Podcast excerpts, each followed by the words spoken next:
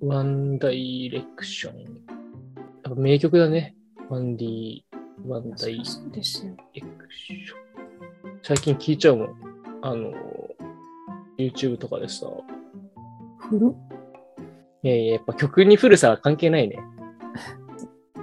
でもそんなワンディで英語をさ、うん勉強しようと思ったんでしょはい。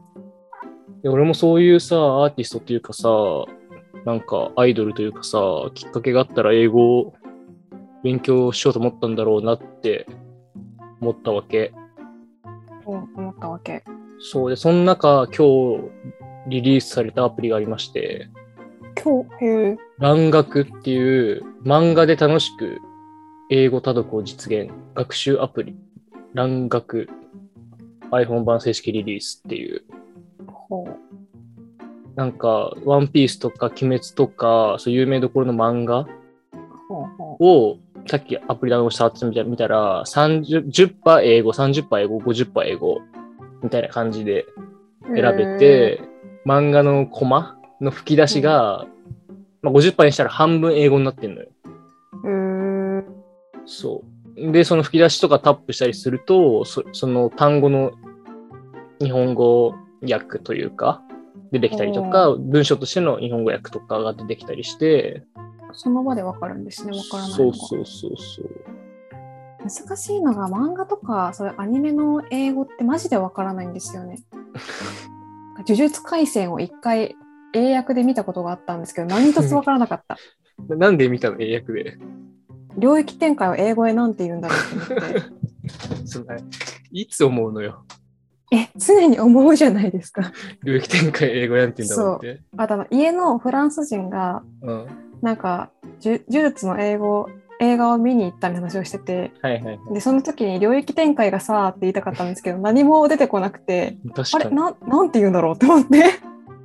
なんて言うんだろう。そう、そこからちょっとアニメを英訳で見てみたんですけど、難しいなって思ったから、なるほどなって今思って見てます。確かに確かに。漢字4文字系とかはなんかだるそうだね。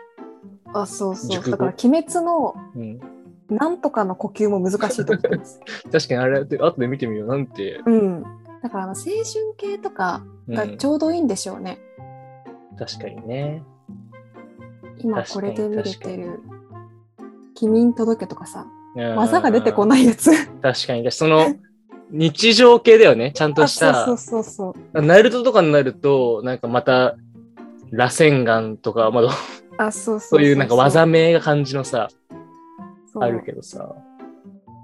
だなから、ナナとねか、かぐや様とか、そこら辺なんですかね。ううんうんスポーツ系もいけるかもしれないな。ああ、確か階に。級とか。そうまあ、。日向翔陽が喋る言葉の限度はありそうですもんね。 そう毎そう回そう同じそことう。言ってくれそうだから逆に覚えや すそう。そう。だってあいつ難しいこと言わないじゃん。あいつ勝ちたいとかしか言ってくれない から、最高。なんか一番いいかもしれないね。うん、配給からいきましょう。そう。だからちょっと英語の勉強しようかなと思って。うん、いいと思います。面白いよね。漫画テック。えー、今日リリースなんですね。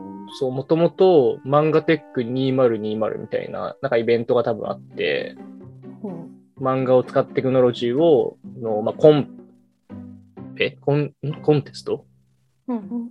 多くの漫画作品をクリアした集英者が従来の漫画ビジネスにとらわれない斬新な事業アイデアを持つスタートアップとともに新たなビジョンを生み出すための競争プログラムとして企画された、まあ、うん漫画テックっていうのがあって、で、その中の応募総数334件のうち、優秀賞が1件で、それがこの蘭学。えー、え、これは集英社のアプリそう、あ違うわ。集英社が出してたけマンど、監視社は違うでねす。かね。ね。でも漫画も読めるからね、あそうですよね。そう。だから子会社とか出資したりしてんだろうね。だかそうらでスタしートょアうねップと競争って言ってるから、そうだね。集英社じゃないんだ。あーなるほどね。まあ実際これ見ても英語は読めるようにならないんだろうなと思ってますけど、ちょっと面白そうだなというね。